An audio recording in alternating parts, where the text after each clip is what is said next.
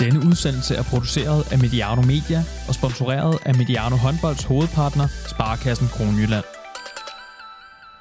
Velkommen til Mediano Håndbold. I dag risikerer det at blive nørdet mere end det plejer at være faktisk. Håndboldverdenen har ikke den helt store tradition for brugen af data og statistikker, i hvert fald ikke hvis vi sammenligner med en del andre og kommercielt set større sportsgrene. Men hvilken fremtid har data i håndboldsporten? Kan man som træner og spiller blive dygtigere til at vinde håndboldkampe, og kan det gøre en forskel for publikum? Det er bare noget af det, vi skal forsøge at blive klogere på i dagens Mediano-udsendelse. Jeg skal forsøge at agere servekanon for dagens gæst, som er Frans Hammer. Og Frans, en af de ting, du sagde til mig i telefonen, som du slog meget på, det var det her med, data er mere end hvad der står på et regneark. Hvad skal det sige? Jeg vil sige, at det er alt det, der kan vejes og måles, og alt det, der kan tælles. Det er ikke noget altid det, der gælder. Det kan være meget andet og mere blødt. Hvordan har du det i dag? Hvad, hvad har du spist til morgenmad? Og er du egentlig taget rimelig glad, øh, da du vågnede i morges? Noget, som er lidt svært at måle i et regneark. Så data, det er også data. Og det er det, vi skal komme lidt nærmere på, øh, på sagen i dag. Og hermed kom du altså hurtigt på banen, Frans Hammer. Velkommen til Mediano Håndbold. Jo, tak. Og tak for invitationen. Du er medlem af DIFs bestyrelse, du er tidligere håndboldtræner og har blandt andet trænet HC Midtjyllands herre som den yngste træner i Herreligaen nogensinde. Er det ikke sandt? Jo, det tror jeg. Jeg tror ikke, Nikolaj Krighav, han, han nåede at slå mig, men, øh, eller Simon Dahl, øh, nogle af de der, men øh, jeg var 24 år, da jeg stod i spidsen for HC Midtjylland i ligaen for 10 år siden i her dag. Modtaget. Så var du landstræner for de italienske kvinder, og det vender vi lige tilbage til. I forhold til emnet her, så er det relevant at vide, at du til daglig arbejder i KMD, og så har du en bog om data på trapperne. Så det er jo nærliggende at spørge, Frans, drømmer du om data, når du ligger hovedet på puden om natten? Nej, der håber jeg har noget andet og nogle gange lidt mere vigtigt end øh, det her, specielt i de her coronatider, øh, som handler om at, at altså, data er jo bare en forudsætning for at lykkes. Så data er også en forudsætning for at lykkes med at ud af en coronakrise og sundhedskrise, som er noget mere vigtigt end, end, end arbejdsliv og alt muligt andet. Det er godt. Vi skal nok komme ind på det her med, hvad data kan flytte i håndboldsporten. Hvorfor synes du, at det er spændende at arbejde med? Jamen, jeg synes, det er, det er spændende at finde ud af, at vi er jo meget øh, synsning- og holdningsbæret. Det har jeg også været i min egen uh, træner og trænertid. Og da jeg var i ja, nogle eksponerede adresser, kan man sige, håndboldmiljøet i Viborg og i Midtjylland, med meget, meget dygtige spillere, der var vi jo båret fast i en bestemt kultur, som vi bare kan komme til at reproducere os til sig selv.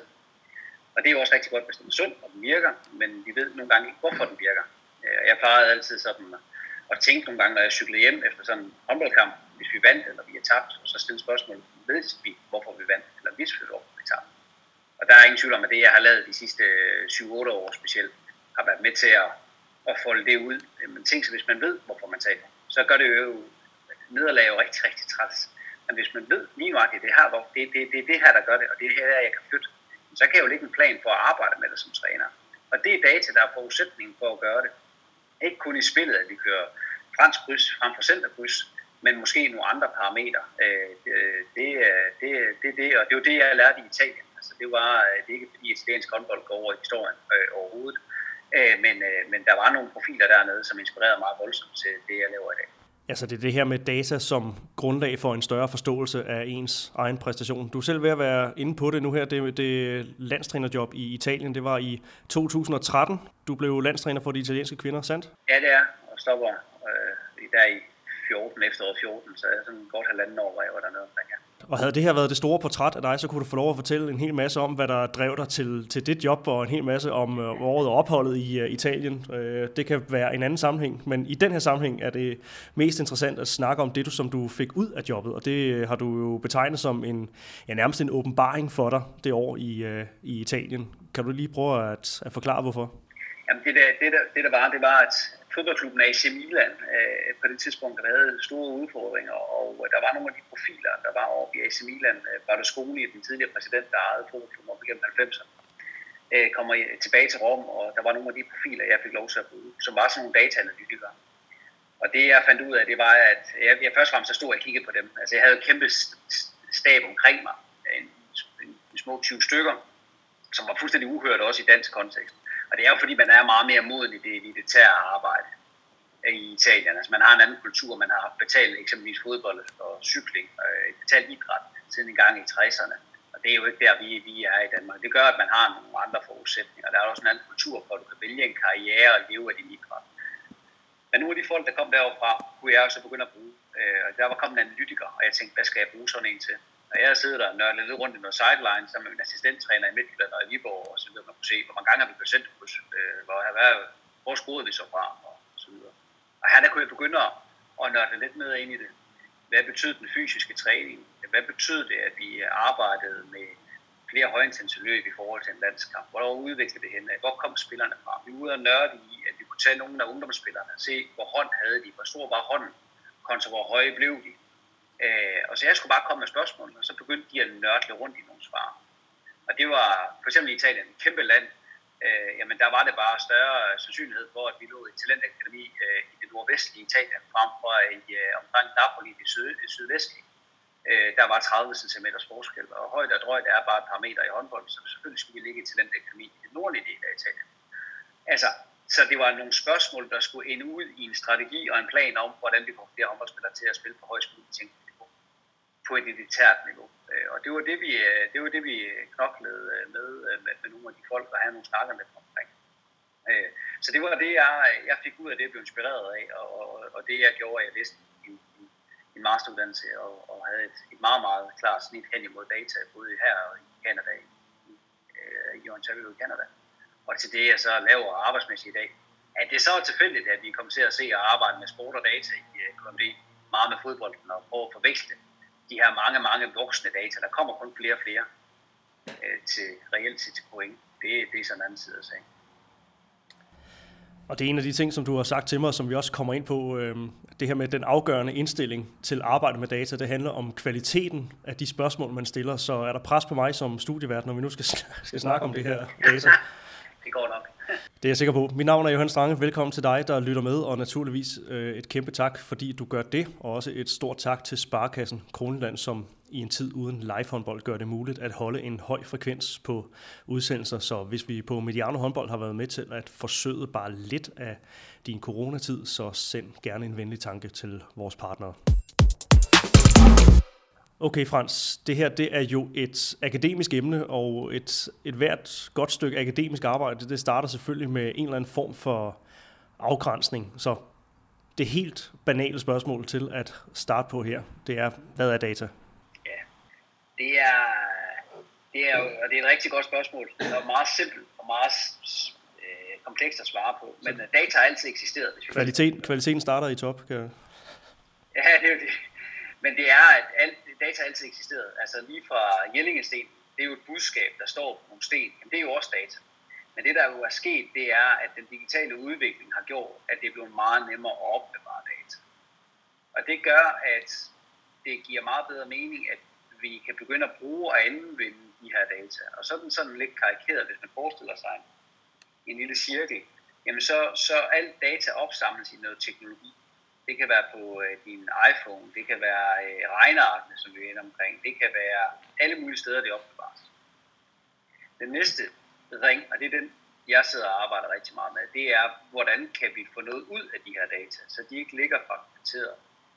Sagt og oversat, så handler det om, at hvis du skal til at flytte fra din lejlighed, øh, så vælger du bokse men vælger du øh, det samme rum og sætter din øh, flyttekasse med øh, køkkenvarer ned i en bestemt kasse og stuen i en bestemt kasse, så kan du også bedre finde dem igen, når du skal flytte året efter. Og på samme måde, så det at have styr på din, sin data, gør det bare noget nemmere at lave en analyse. Så den næste ring, det er den der analysedel, hvor man kan begynde at bruge de her data og anvende dem. Hvor mange angreb havde vi i en håndboldkamp? Hvor mange angreb skal vi bruge til at lave et mål? Hvor mange gange skal vi spille fransk kryds højere for der er mål? Giver det bedre mening at få, når vi spiller fransk kryds højre, at få øh, afslutning ud med fløjen, eller at vi skyder øh, på andet eller tredje tryk, som mange håndboldtrænere sidder og nørkler med. Hvordan ser det ud? Ikke kun i én sæson, men måske i 3, 4, 5 sæsoner. Det er noget af det, vi faktisk har data til rådighed i dag, fordi vi sidder og, og tracker. Øh, det gør man i måske fra første anden øh, division i de bedste ungdomsrækker. Men hvis vi har for eksempel ja, håndboldligaen og første division i herre i hvert fald, så har man sideline, som man sidder og nørder lidt rundt i.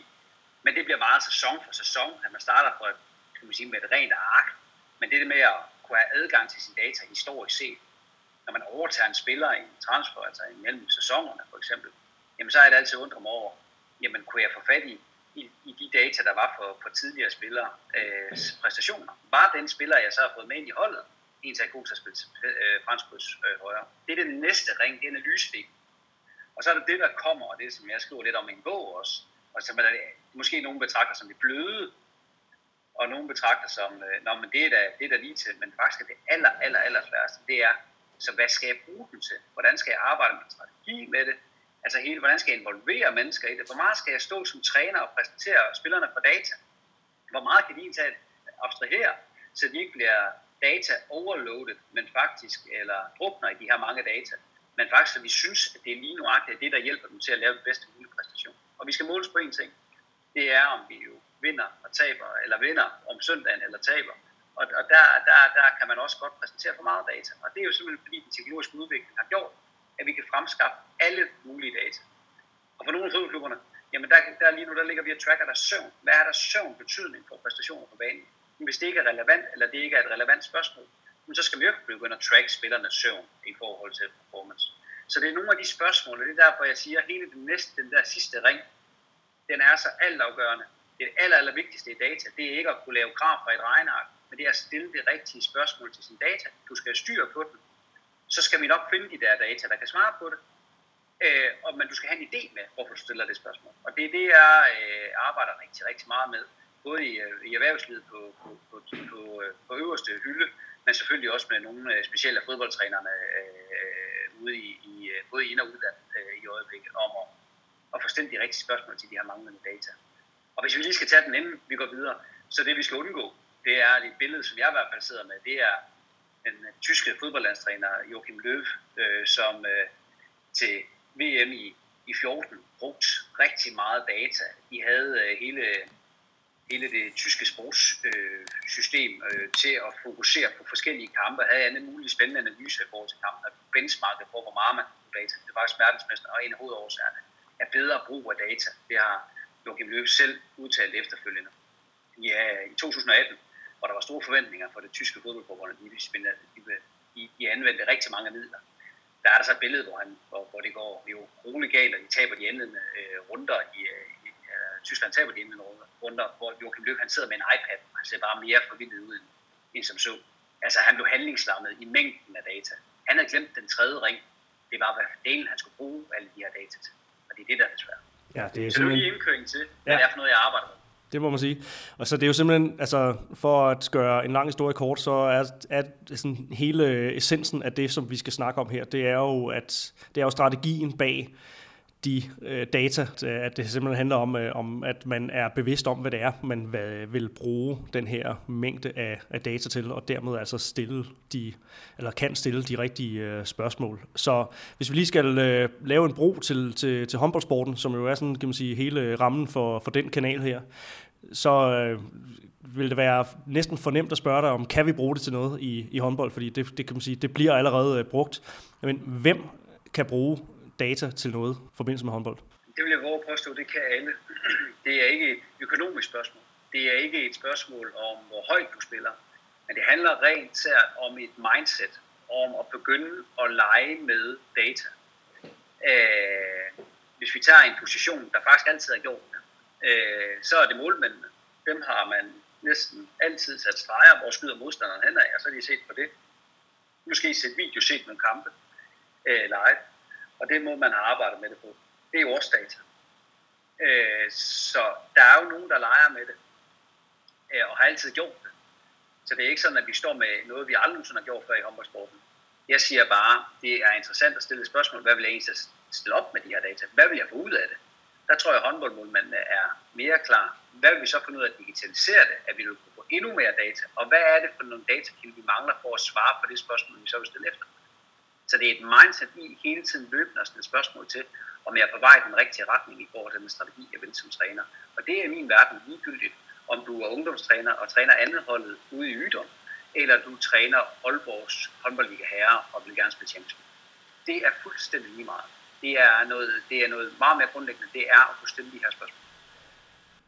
Er der andre buzzwords, vi skal have styr på, før vi sådan går længere ned i, i snakken om, om data? Altså nu har vi sådan sat ord på, på selve databegrebet og, og fået en eller anden form for afklaring og afgrænsning på det. Øh, er, der, er der andre ting, vi sådan skal have, ja, skældnet imellem nogle, øh, nogle nuancer af, af, af ordet, inden vi, øh, inden vi går til nogle af de mere specifikke ting? Ja, du stillede det faktisk før, da vi sådan lige talte sammen om, at vi, vi skulle vende i dag, hvor du siger, hvad skal vi bruge big data, eller skal vi bruge data? Øh, og, og, og, big data er jo bare en definition af, når der er rigtig mange data. Og det er jo derfor, at det er blevet i dag meget mere naturligt at tale om kæmpe datamængder. Hvis jeg bare lige skal komme med et eksempel på, hvad er big data, jamen så er det, at FC Midtjylland og de fleste fodboldklubber øh, efterhånden bruger det her med, at de spiller med sådan en vest, som man ser, øh, når de trækker af trøjen efter en kamp eller træning. Og folk har nok undret sig lidt om, hvad, hvad de ligger og sender. Men de ligger og sender selvfølgelig sådan noget som puls, øh, hvor meget, altså, hvor meget øh, pumper i hjertet, men det handler også om positioner. Og sådan en Superliga-kamp ude i FC Midtjylland ude på MCH Arena sender øh, godt øh, 35 positioner per spiller per sekund plus bold. Så 35 positioner per sekund plus bolden, så har vi over at tale nogle kæmpe datamængder. Og så når vi så begynder at sige, hvornår var der så hjørnespark, og hvornår var der så, så er vi nødt til at have en computer til at regne det ud. Og så er det big data. Men øh, big data er en ting, men jeg synes måske nogle gange, det er mere interessant at tale om small data. Øh, og det er jo det er bare et definitionsspørgsmål. Alt i den her kasse er jo data, men data i store mængder, så taler om big data. Så det er måske lige for lytteren for at sige, fordi de hører måske mere det der big data i dag, når man taler om data. Og både big data og small data er, er relevant i håndboldsporten, som jeg hørte dig sige det. Ja, det er det, og vi har måske i forbindelsen i at arbejde med big data og store regneark og nogle af de der store, har vi glemt de små, små datakilder, som for eksempel øh, på en skala fra 1 til 10, hvor øh, motiveret er mine spillere for at begynde at træne i dag. Det er også data. Det er subjektive data, som selv et lille spørgsmål, hvor man kan lave på et stykke papir, vil jo også i princippet være data, man kunne gå ind og arbejde med, for at blive klogere på, at mine spillere er overhovedet motiveret for at komme til træning. Så det, det simple nærværende spørgsmål om, hvordan, øh, hvordan har du det i dag, det kan være mindst lige så værdifuldt som øh, x antal tusinder af, af udregninger, som leder til en eller anden form for graf over expected goals og så videre. Præcis. Og nu bruger du et andet buzzword, der hedder expected goals, men det kan vi jo gå ned af, hvad det er, og noget af, hvad der ligger under den øh, multiel i fodbolden, og se om vi kan lade inspirere det i håndbold.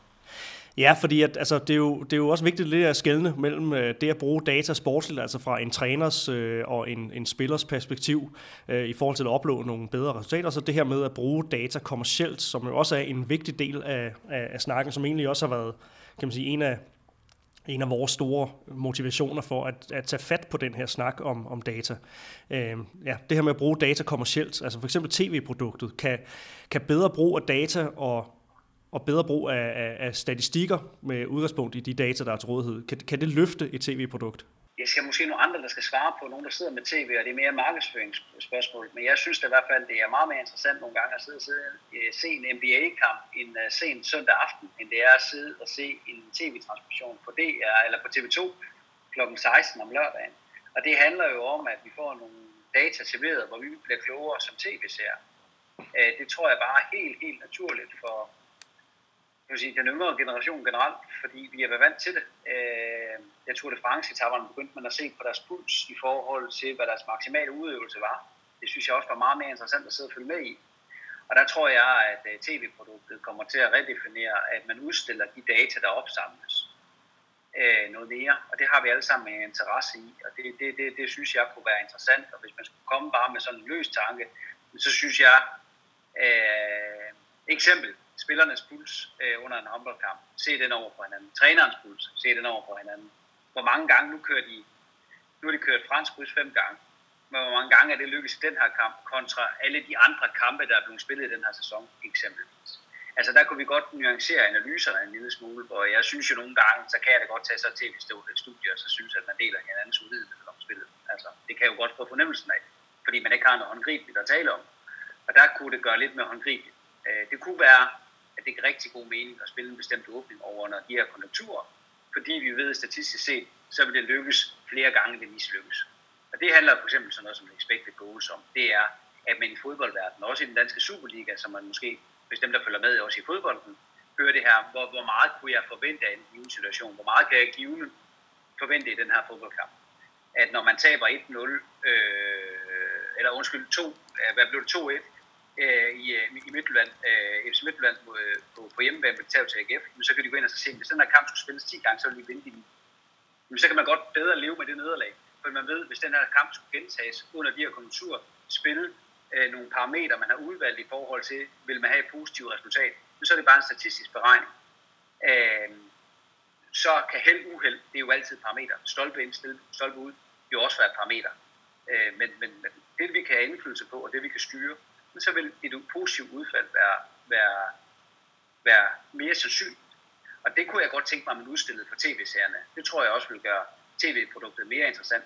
Specielt med den yngre generation, øh, øh, som jo bruger mere tid på at se basket. For, øh, det tror jeg ikke er, fordi de ønsker at se basket. De tror, at de skal se håndbold på rigtig mange områder. Men der er nogle flere data, der er meget mere interessant. For at ikke at tale om NFL, altså den amerikanske fodbold, hvor det er jo endnu mere udtaget, hvor man bruger data. Ja, jeg tror i hvert fald, man, man gør sig klogt i, altså dem, der sidder og træffer beslutninger omkring den slags her, gør sig klogt i at sådan kigge lidt mod unge menneskers øh, sportsmedieforbrug og kigge lidt på, okay, øh, hvad, hvad, altså, og så stille sig selv de spørgsmål, hvad, hvad er så egentlig årsagerne til, at, at de unge søger hen mod, mod de her øh, sportsgrene? En af grundene til, at vi har valgt at snakke om det her, er jo blandt andet, øh, når vi sådan kigger på, på det statistik, der er til rådighed i, i håndbold. Altså nu blev der lavet en såkaldt stor rapport, oven på øh, VM i øh, 2019, den der foregik, øh, den her der foregik på, på dansk grund. Og det, der sådan primært blev snakket om efterfølgende, det var sådan antallet af 7 mod 6 angreb. Og det viser, at de hold, der så kom langt, jamen de brugte ikke 7 mod 6 ret meget. Og det var ligesom, det var, det var den store statistiske konklusion. Det var det, var, det, var det største take på, på, på VM 2019, rent, øh, rent datamæssigt, rent statistisk. Jeg tror, vi er nogle stykker, der kigger sådan misundeligt på, på amerikansk sport, som du også øh, er inde på her, som er sådan meget øh, statistikdreven, eller statistikinspireret. Det er også noget af det, der du, du siger, man skal, man skal skelne mellem, om man er dreven eller, eller inspireret kender flere, der vil ønske, at håndboldsporten kom derhen, eller i hvert fald flyttede sig sådan lidt tættere på, fordi vi er jo flere, der er enige i det her, som, som, øh, som Peter Bredestorff også har sagt, at data understøtter evaluering, og han taler jo ud fra en sportslig præmis vil sige, den præmis, vi så er ved at være inde på nu her, det er jo så mere i den kommercielle afdeling, fordi som, som tilskuer er, er en af dem, som, som, som sporten lever af, og, og der leves af snak og diskussion om, om sporten, og her kommer data altså en til gode, altså eller at den her spiller er god, fordi han scorer x antal point eller mål per kamp og laver x antal assists over en sæson. Kritikerne af data og statistik, det vil jo så bruge det her gamle Ebbe Skovdal-citat. Det skal lige siges, der findes en del varianter og fortolkninger af, af det citat, så, så I må have mig undskyld. Men øh, i hvert fald noget i retningen af, statistik er som et miniskørt. Det giver gode idéer, men skjuler det vigtigste. Selv for en datanørd som dig, Frans, hvor meget sandhed er der i det citat? Nå, men det giver jo den gode Ebbe Skovdal fuldstændig ret i. Jeg tror aldrig nogensinde, vi kommer til at data-drive beslutninger, men vi kommer til at datainformere os ud af det. Vi skal informere os i data, så skal vi have, og det er sådan en anden tre, øh, triangulering i det. Vi skal have noget øh, sådan kvantitativt, som vi kan måle og veje, og vi skal have noget kvalitativt, noget som vi sådan kan få lidt mere fornemme os til, og så skal vi altså også huske vores egen spillerfaring, trænererfaring, know-how, og så det er jo også en side af det, og det, det, det skal ikke tippe alt det der, det skal være ligeværdigt. Jeg tror aldrig nogensinde, det bliver en iPad, der skifter ud og ind jeg synes at eksemplet, jeg startede med, med Joachim Löw i tyske, den tyske fodboldlandstræner. Det bliver ikke en iPad, der kan træffe beslutninger. Vi får ikke lavet en algoritme, der kan regne ud, hvornår at vi skal skifte ud af. Det kan godt være, at vi sætter til, men det skal stadig være mennesker en træner, som fornemmer kampen, fornemmer truppen, fornemmer mange ting.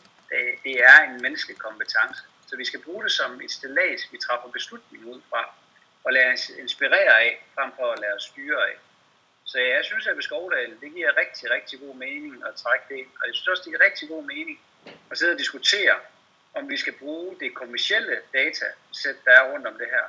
Lad de kommercielle aktører begynde at rive data ud af håndbolden og lad dem sætte bestyrestanger. Eller vi selv skal sætte os ind på forsædet og tage ansvaret for at samle vores data op.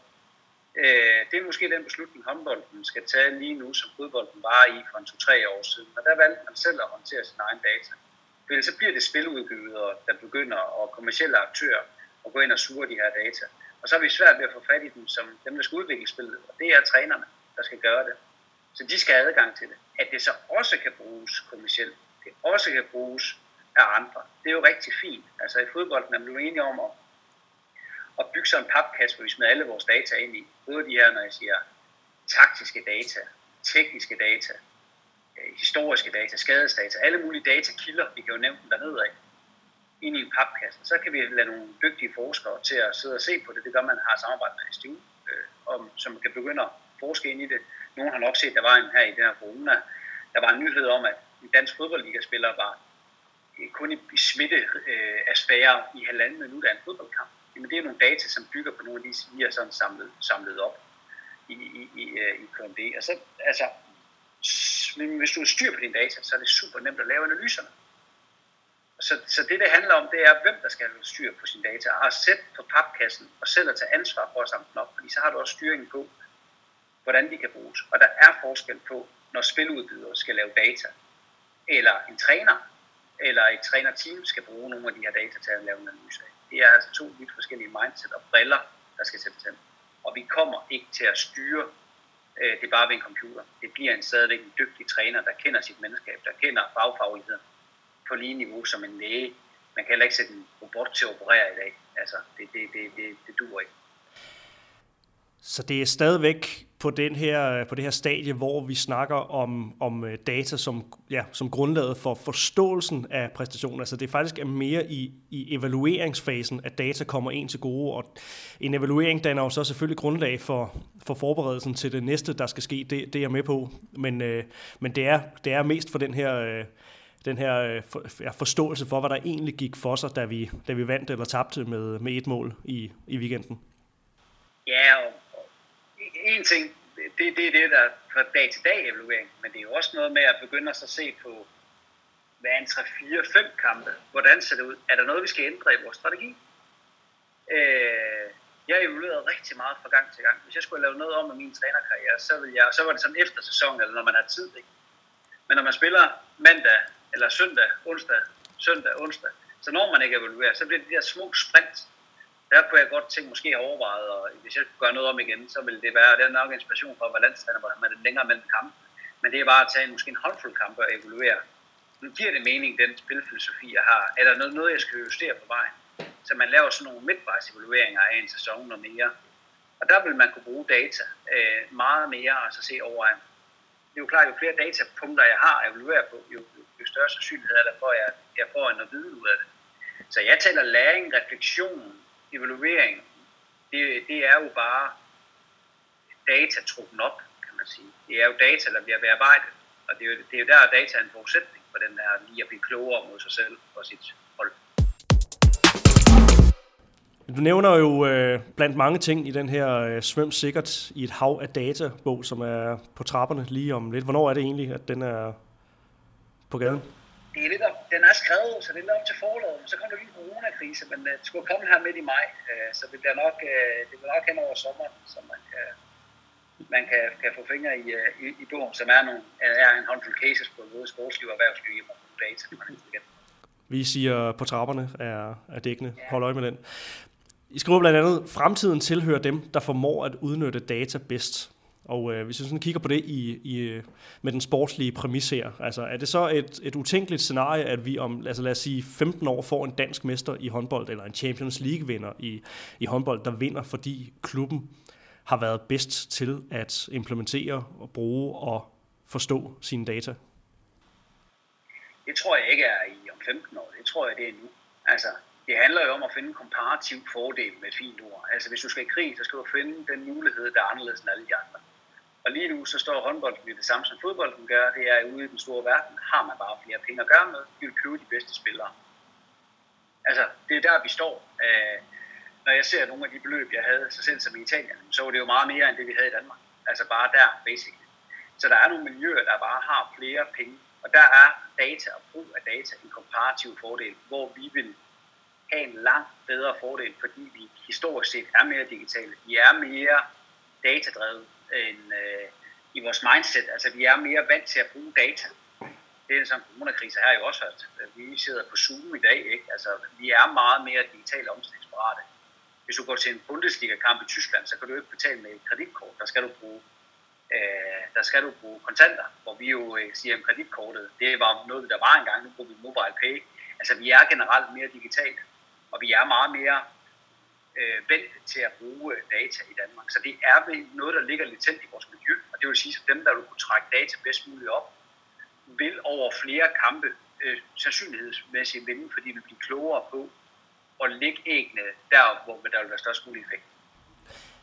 Men vil det være et, et råd fra, fra dig til, øh, hvis der sidder unge, håbefulde trænere derude, og som, øh, som godt vil, vil noget inden for, for håndboldsporten, og godt vil noget på, på eliteplan, at, øh, at, at forsøge at kaste sig lige så meget over datakompetencer, lære at forstå og lære at bruge data, end, end at lave det franske kryds på den rigtige måde?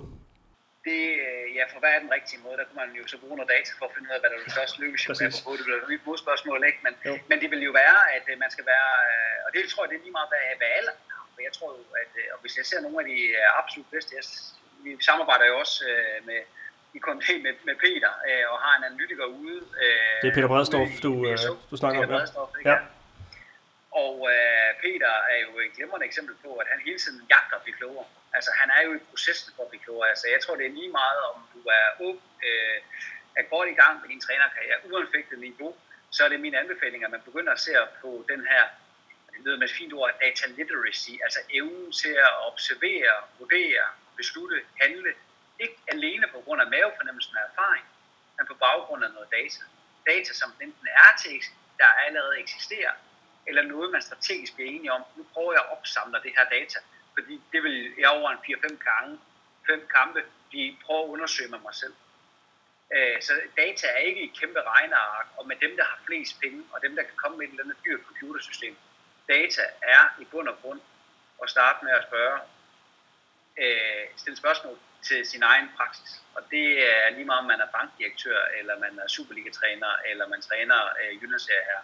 Ja, vi havde jo en udsendelse for efterhånden noget tid siden, hvor øh, Thomas Ladegaard snakker med Leif Mikkelsen om den jugoslaviske trænerlegende Vlado Stensel, og øh, noget af det, Leif Mikkelsen slog meget på, det var det her med, at da han stiftede bekendtskab med ham, det var, at han lærte at konstant stille spørgsmålet, hvorfor konstant at spørge sig selv, hvorfor gør jeg, som jeg gør? Ikke? Altså, når man sætter øvelser op og så videre, så hele tiden have sig for øje, at, at der skal være et mål med det, øh, og, og man skal være bevidst om, hvorfor, så kan man også bedre formidle det til, til spillerne. Så det gælder jo, øh, det gælder jo i, i alle sammenhænge, ikke bare når man, når man arbejder med, med data i håndboldsporten, at man, øh, man, spørg, man, man simpelthen kan spørge sig selv, hvorfor er det, man gør, som man gør. Ja, og, og, og giver rigtig god mening, og det er jo også selv opdraget på, på alle trænerkurser, jeg har taget gennem tiderne. Det er, hvorfor gør du egentlig det der? Jeg synes også, det er, og det har faktisk lært mig også i erhvervslivet, øh, at sidde der. Hvorfor er det lige, at jeg vælger at lave det her, som jeg godt lide? Hvorfor vælger jeg øh, den her strategi?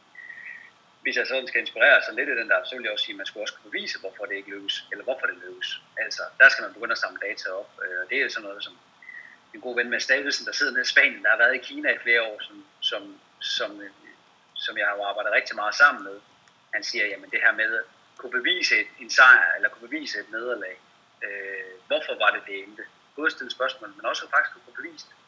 Det er sådan den ultimative øh, retning, han ligesom sådan set. Så, så er der nogle refleksioner her. Og de refleksioner, tror jeg, er uanfægtet om, hvad alder man har, og erfaring man har, hvor man træner hen.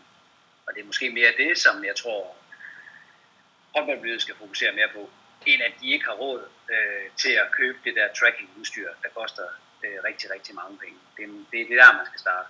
Det andet skal nok komme på på et tidspunkt, hvis det er det, man ønsker. Så vi kan udlede af det, at kvaliteten af spørgsmålene, der stilles, også er et direkte afkast af kvaliteten af den strategi, der ligger bag. Og så får jeg jo hernæst lyst til at spørge dig, hvad er så det gode spørgsmål? Ja, der var du inde i at starte med hvorfor, og jeg vil nok også vente mig rundt og så sige hvordan.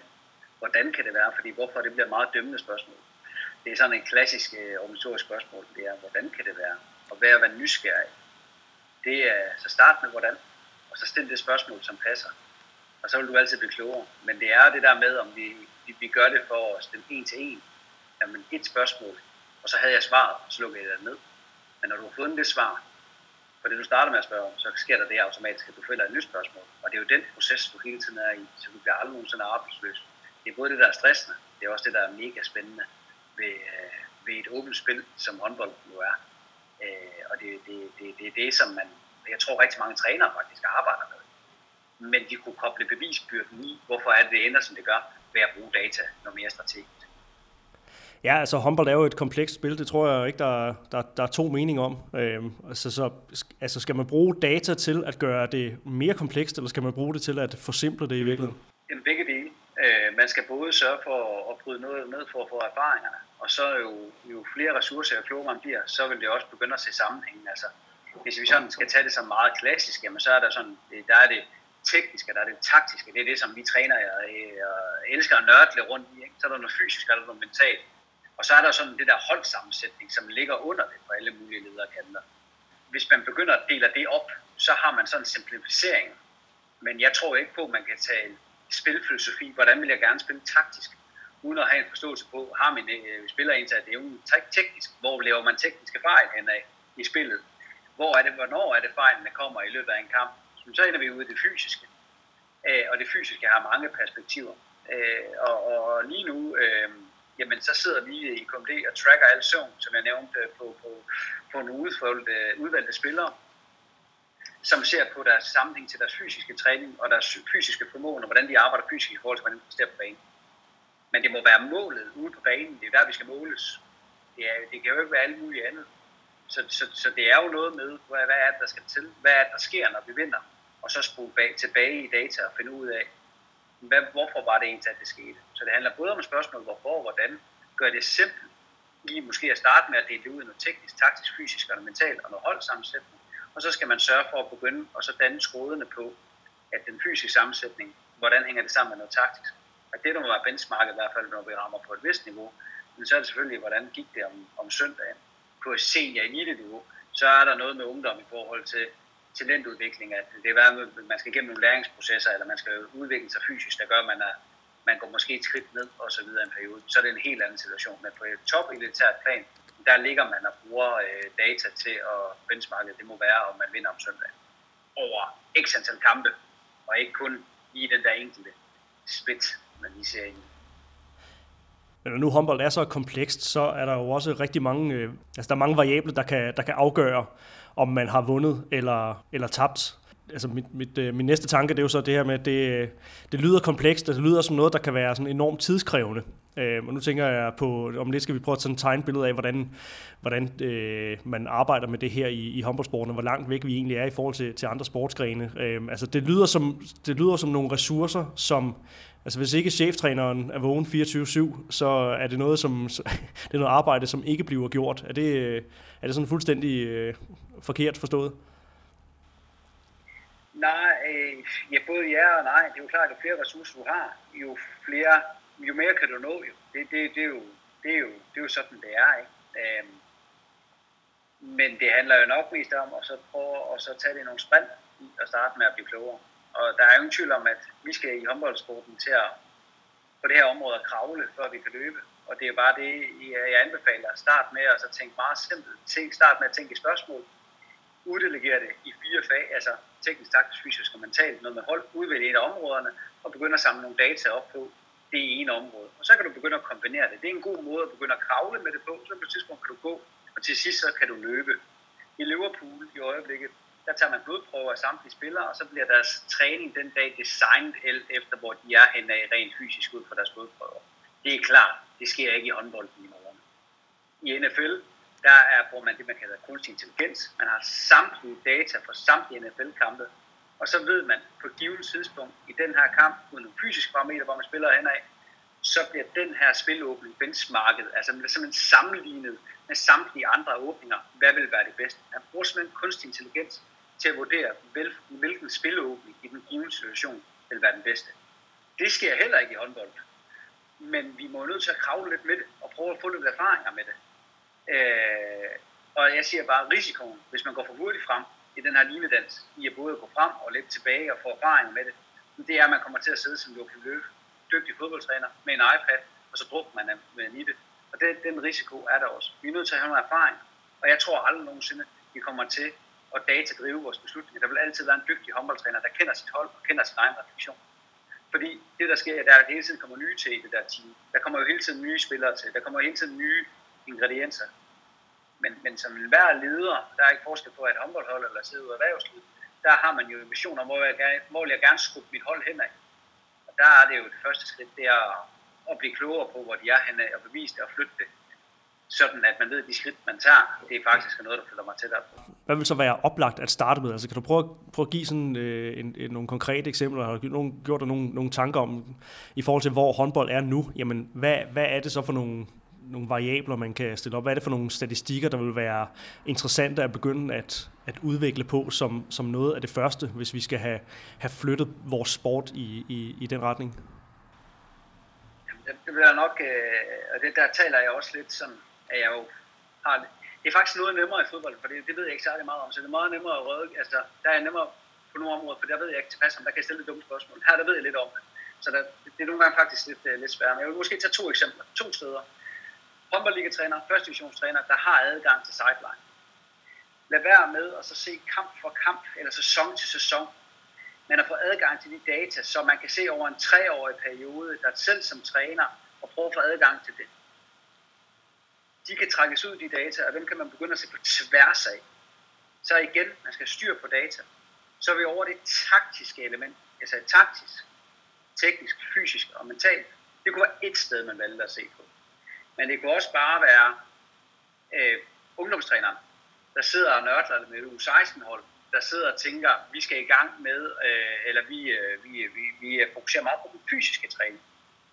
Jamen, hvor, hvor en ting det er, at vi ser, at vi tester dem en gang imellem på, hvor en bip-test eller en 3 km test, eller hvad man bruger at teste batteri. Men her kunne det være at koble med de fysiske data. Her kunne det for eksempel være, at man udnyttede, der er faktisk data til rådighed på deres telefoner. Man begyndte så at kombinere, hvis man fik lov til det, der skal man selvfølgelig også spørge spillerne og spillernes forældre, hvis de er under 18, om det er i orden. Men for eksempel søvnmønstre. Altså, er der, en, er der en sammenhæng mellem søvn og fysisk træning osv.? Øh, så, så det ud i teknisk, taktisk, fysisk og mentalt. Den model kender vi. Den lærer man på side 1 på trænerskolen.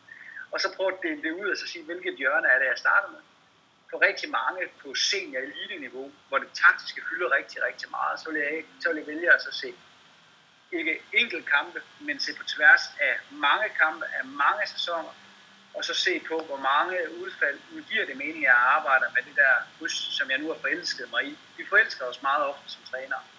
Altså, vi bliver fartblinde. Vi synes jo, det der franske kryds, det, det, det, det sidder bare lige i skabet. Men gør det nu det. Gør det nu det, når jeg samler over mange kampe. Det er jo det, man kan gå i gang med. Og så er der ungdomstrænere, som, hvor der ikke er data til rådighed. Men der kan man begynde at skabe dem lidt selv. Og der siger jeg, der har vi bare nogle gange, hvis det er sådan øh, ungdomselite, øh, det kan jeg i hvert fald huske tilbage i sig selv, men der er i hvert fald den fysiske træning. Der er vi vant til at teste, der er vi vant til faktisk at få data. Så prøv at se der, hvor man har lidt data at rode med, og så kombinere det med en datakilde mere. Nu sagde jeg det her med well-being, altså hvordan har jeg det, men det kan også være søvn, for eksempel, fordi telefonerne faktisk øh, samler de data op og så prøve at blive klogere sammen med spillerne og spillerne spiller måske noget af det. Det kunne være nogle hjørner, man skulle starte i, inden vi kom med det der store big data og kunstig intelligens og buzzwordene, der bare vælter nedover. Øh, det skal nok komme. Men start i det der hjørne, de der hjørner der. Jamen, skal vi måske lige prøve at tegne et billede af, hvordan datalandskabet ser ud i håndboldverdenen PT, øh, og uden at det skal blive sådan den helt store sammenligning med, at fodbold har det, og basketball har det. Altså, hvad er så egentlig, hvad er det for en målstoksforhold, vi, vi snakker, når vi snakker håndbold, i forhold til, øh, til, til nogle af de her sportsgrene, som er noget mere øh, data-inspireret? Vi, vi har jo fra, fra sideline ret mange data, og der ligger også nogle fysiske data på sådan i hvert fald militært øh, niveau. Et af de steder, hvor man i udlandet i hvert fald er rigtig langt på det her område, det er, at, at de, er, de, øh, de bruger de her positioner. Det er det, jeg nævnte med FC Midtjylland, der spiller med sådan en Det kan man faktisk også gøre i håndbold. Hvis man ser en basketkamp, så har de de her, øh, de her data. Øh, så de her positionsdata er super, super interessante. Jeg ved, at den franske række øh, har lagt ud i ekstra antal haller. Og jeg ved, at øh, det her franske test, øh, testhal, der er i pris, har det også indbygget. Øh, det koster nogle penge, det gør det. Øh, men, men inden man begynder at gøre det, så skal man også stille sig det intelligente spørgsmål, er der overhovedet brug for det, og hvad vil jeg bruge det til? Øh, og det er nok der, jeg vil starte, inden man begynder at investere det. Men det har man altså i, øh, i basket, i samtlige NBA-kampe, og det har man i rigtig mange andre steder. Man vil også se det. Nu spiller vi desværre ikke Final Four, men det vil også være i HF øh, Final Four, øh, hvor det er nogle øh, faktisk danskere, der startede med i Tyskland her, som øh, noget, der hedder Kinexer, som har de her, øh, hvor hurtigt har man løbet, hvor højt har man hoppet, når man springer ind, hvor højt hopper man, eksempelvis. Øh, det er jo også for data øh, som man kan begynde at samle op. Altså noget, hvor vi producerer noget nyt data, som vi ikke kender i dag. Og så er det jo bare, bare, bare, men det der desværre, det er jo den der tredje ring, jeg taler om. Hvad delen skulle vi så bruge det til, at højrefløjen hopper øh, 1 meter og 7, når han springer ind over vores grupper. Altså, hvad skal vi bruge det til? Øh, så man kan hurtigt komme til at få for mange data ind i det her, men det vil, det vil være det er nogle af de steder, hvor jeg ser nogle af de andre lande er rigtig, rigtig langt i håndboldspillet, det er, at de får de der positionsdata og får nogle fysiske data direkte fra kampen. Kan du prøve at uddybe lidt omkring det her øh, franske elitecenter, som du snakker om? Det er jo noget, vi har set nogle billeder fra. Det ser fantastisk flot ud, og vi ved, at Frankrig er en, en håndboldstormagt i, i forvejen. Så hvad er, det, de, hvad er det, de arbejder med, og, og hvad tænker du også, det vil komme til at flytte for dem over tid? Jamen, de har jo en strategi, at de vil gå i gang med det her. Øh, både i ligaen, som har fået ret mange midler fra deres deres talentsatsning. Øh, det er jo det, som vi kalder som, som Danmark i, i, i det også, som de har fået øh, midler ned i, øh, i forbundet. Og øh, det satser de på og øh, begynder at bruge meget mere teknologi i deres træninger og i deres kampe. og har udstyr for eksempel til at tracke, de her nævnte, på, hvor står de her, hvor langt er der mellem forskerspillerne. Du begynder også få data på forskerspillet noget mere ved at se, hvor stor afstand har vi mellem spillerne generelt set. Og så har de langt højere grad har, har nogle, øh, nogle analysefolk, der sidder tæt på landsholdet. Øh, og øh, det kunne være interessant måske, at de har noget på at snakke med en af dem, øh, der sidder dernede øh, og sidder og river de her analyser. Både for at så lægge data tilbage, du nævnte du selv på den her rapport, men altså, at øh, mit indtryk er, at trænerne generelt set, der er jo andre, der er også danskere, der er trænet på fransk række, at man kan, man kan tage fat i nogle af de her analysefolk, man kan tage fat i forbundet for at få nogle analyser tilbage igen. Så de er på det der med at vælge den vej, der hedder at indsamle rigtig meget data, og så sidde og lave nogle analyser. Det, det ved jeg simpelthen ikke, om det er en rigtig strategi, men, men det er i hvert fald det, de har gjort, der har haft nogle, nogle flere midler at smide, øh, smide ind for at få opsamlet de her, øh, de her data. Og hvis man ser på, øh, på, øh, på EHF øh, Champions League, så er det lidt det samme. Det er det samme udstyr, de bruger til at samle de her data her. Øh, øh og det er det, jeg ser, der er det, der sker i udlandet. Og det er der, jeg ser i hvert fald, at der er ikke nogen min indtryk er, at hverken forbund eller klubber har fat i i øjeblikket, det er at indsamle, indsamle de her data, som man begynder at få noget med i dag. Så det, det vil kræve for at komme lad os bare sige, et stykke derhen af, det er selvfølgelig, at man først og fremmest gør sig nogle strategiske overvejelser i forhold til, hvad man vil bruge den mængde af data til, som man så vil, vil få. Men hvad, hvad, hvad vil det ellers kræve? Vi kommer jo nok ikke udenom at, at også tænke øh, økonomi ind i det i en, i en, i en vis grad. Altså, hvad, hvad vil det kræve for at, komme, for at komme længere på det her felt? Det, ender man altid i, og det bliver sådan skældskue for ikke at gå i gang med det. Jeg har også prøvet at komme med nogle eksempler på, jeg synes bare, at et stykke papir, og så en skala fra 1 til 10, og så kan man gå i gang med noget af det. Og det er det, der er det svære. Det er ikke det at have adgang til de der data, at det ligger det her 24-system, der koster omkring en million at sætte op. Det er, ikke, det er ikke det, der er, det er ikke det, der er kernen i at bruge data i min verden. Det er klart, at de har nogle andre forudsætninger for det, men jeg tror også, at vi skal kigge på det der. Jeg vil bruge et eksempel, hvad vil det give, at der er en håndboldspiller, der springer 1-10 frem for ikke 1-12. Men man kunne jo så bruge det, hvis man havde de rigtige øh, kompetencer til at sidde og analysere det. Og der vil jeg jo se partnerskaber. Altså, jeg kan ikke se, at der er nogen klubber, der ligger. Øh, der er altid nogen, der er interesseret i håndbold, som er havnet øh, og kan sidde og lave nogle små analyser. inden for øh, revidere data ud rent teknisk, eller nogen, der læser øh, uddannelser, hvor, hvor data spiller en større og større rolle. Der får du flere, flere der er uddannet. Øh, får du nogle frivillige til at sidde, nogen, der læser de her uddannelser på universitetet, til at sidde og nørde nogle af de her ting. Øh, det, det vil jeg jo også helt klart begynde at se på at lave noget samarbejde, eksempelvis med universiteterne. Det har man gjort i fodbold, man har fået lavet rigtig godt samarbejde med, med nogle af universiteterne. Og det vil også være i rigtig god mening, at man får nogle af de kræfter ud, der kan sidde og lave de analyser. Så det ikke bliver træneren, der kommer til at arbejde 24-7, men at træneren måske åbner nogle af de her kompetencer, lidt specielle kompetencer, øh, med ind i, øh, i trænerteamet. Øh, fordi data er der. De ligger til rådighed, hvis vi tænker os om. Øh, og så er der jo ingen tvivl om, at i Frankrig, når du stiller spørgsmål, hvad vil de få ud af det?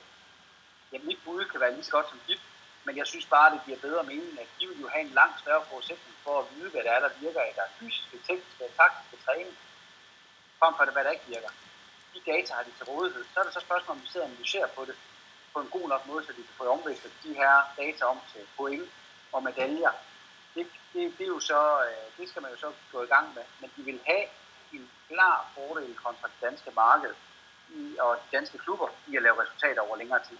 Det vil Altså, jeg tænker også, det må kræve en eller anden form for erkendelse af, at det er en, en kompleks sport, og, og at den også godt kan, kan bære at blive formidlet mere komplekst. Altså, nu tænker jeg sådan de der nogle af de der efterkampsinterview, som, øh, som, som tit bliver kogt ned til, øh, til noget, eller vi, vi ville det mere, eller de ville det mere end os. Ikke? Altså, kan man sige, så, så, så alt, det, alt det krudt, vi har øh, brugt på at træne og analysere op til kampen og, og så videre, øh, det bliver så bare, der bliver, der bliver outputtet derfra, jamen det ene hold vandt, fordi de, de ville vinde lidt mere.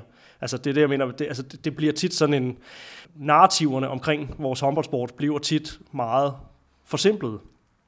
Og det er det, jeg, jeg, jeg tænker, som jeg, jeg også tænker, du er, er med på. Altså, det kan godt, det kan godt tåle, vi kan godt tåle at løfte lidt i, i, i ligestal, hvis man lige skal være lidt, øh, lidt hård her. Altså, vi kan godt tåle at, at få nogle, nogle, nogle, nogle flere nuancer på, som rent faktisk også er, er underbygget af, af nogle tal, der er komplekse. Jamen, jeg ville da elske, hvis jeg var kommet uh, i studie efter en håndboldliga-kamp og så sagt, uh, Frans, du har spillet uh, den samme åbning syv gange. Det lykkedes de tre af dem. Hvorfor blev du ved med at spille de i anden halvleg i tabt med to? Hvorfor prøvede du ikke noget? Altså, det synes jeg bare vil være et interessant spørgsmål, der bygger på noget andet, end bare, at øh, ja, øh, de der mange floskler. Øh, det vil være meget med Det vil ikke være skide sjovt, altså da være bygget på noget, der var mere evident, der har øh, synes. Og det er der, jeg nogle gange angriber øh, både også mediedækning, øh, men også den refleksion, vi har internt mellem altså, trænere. Altså, vores talentudviklingssystem, hvad vil der give god mening? Hvor kan vi godt lade inspirere af, og hvad vil vi gerne sætte i gang, og hvordan vil vi måle det? Altså, det er jo det. Er jo det. Øh, nogle siger, at de franske spillere spiller med langt flere hurtige løb i længere tid. Har det, mm, det er fint, du kommer med den analyse. Men, men, men, øh, men har det effekt på håndboldresultatet over længere tid? Det, det, det, det, det kan vi jo så undersøge. Ikke? Så det handler, igen, så vender vi tilbage til det gode spørgsmål, der ender i at dele op, start med at kravle, vælge noget ud på gammel undersøgelse som træner, og det er uanfægtet niveau. Gå i gang med det selv, få nogle koblet, måske nogle par partnerskaber på, finde nogen, der kan lave de her analyser, Øh, dem sidder der masser af, der elsker håndboldspillet. Prøv at se, hvad de kan bruge til det. Og så skal du sørge for at øh, starte der og begynde at kravle med det, øh, inden du skal løbe. Og ja, der er nogen, der sprinter, og der er nogen, der har rigtig mange flere penge, end du har. Men det er ikke det, der fraråder din mulighed for at gøre i gang med det her, i at bevise, om det er det rigtige vej, du er på vej hen som træner.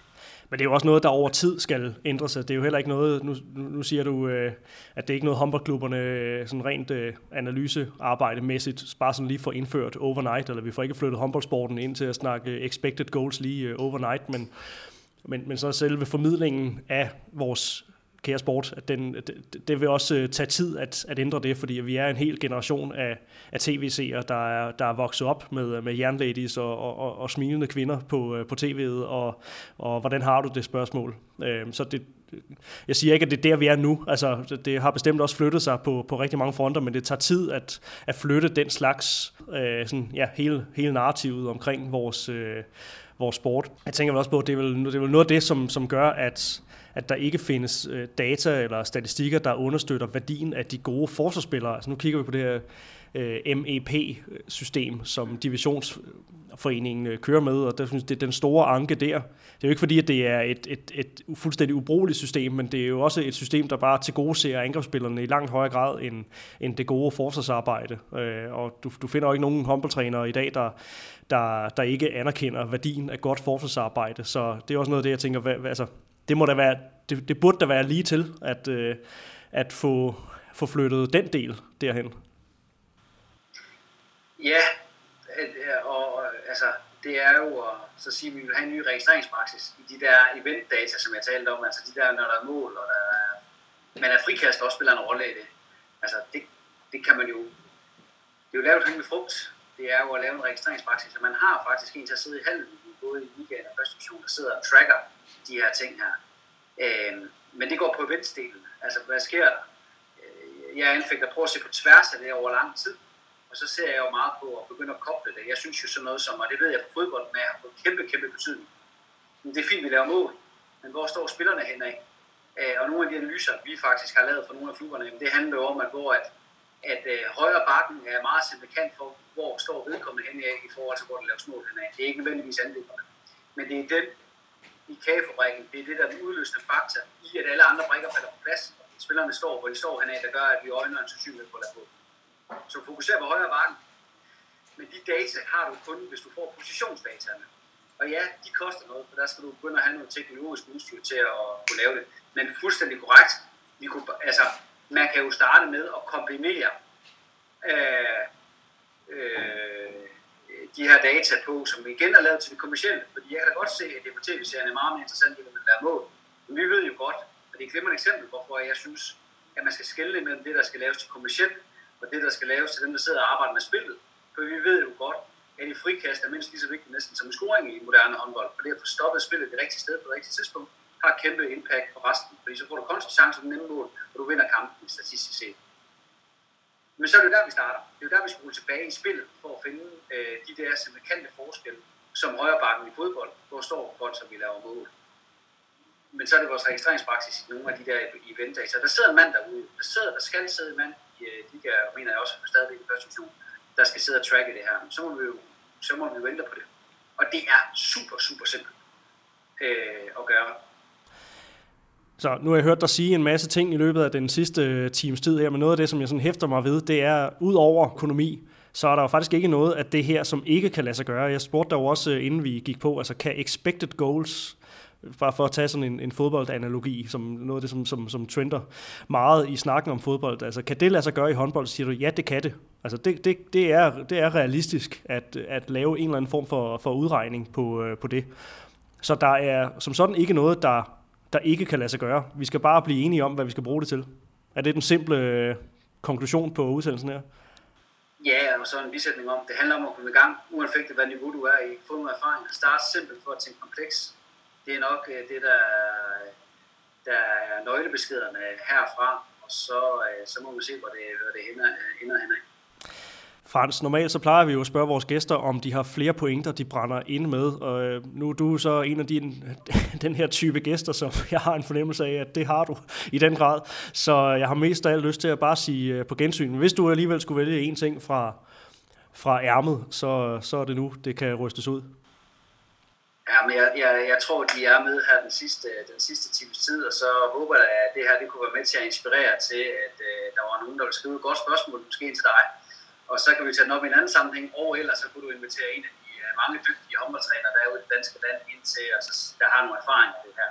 Det tror jeg måske vil give øh, mening, eller nogle af de der udenlandske trænere, der bruger rigtig meget tid på det her. Så, så det var den opfordring til, til lytterne, det var der at skrive ind til de dygtige folk i Mediano, og så må vi tage bolden op igen, hvis det. Ja, men jeg kan godt love og for nogens vedkommende måske advare om, at øh, det her det skulle mere ses som en slags indkøring, fordi vi vil rigtig gerne arbejde videre med, med det her tema. Så Frans Hammer, kunne du tænke dig at kigge forbi igen? Det har du næsten svaret på. Ja, men øh, jeg tager altid imod en uh, god invitation til, på et eller andet tidspunkt. Det har i hvert fald været uh, rigtig inspirerende og også uh, hyggeligt at uh, drikke morgenkaffe med dig her en mandag morgen og snakke data og statistik. Frans Hammer, tusind tak, fordi at du vil være med på Mediano Håndbold. Tak for invitationen. Tak fordi du lyttede til en podcast af Mediano Håndbold. Hvis du kunne lide udsendelsen, så husk at abonnere på Mediano Håndbold, der hvor du hører podcasts. Så får du den seneste udsendelse serveret direkte til dig. Du må gerne fortælle dine venner om os, og husk at følge os på Facebook, Twitter og Instagram. Mediano Håndbold kan lade sig gøre, takket være Sparkassen Kronjylland. Vi har gået hånd i hånd siden foråret 2018, og de er med os hele 2020.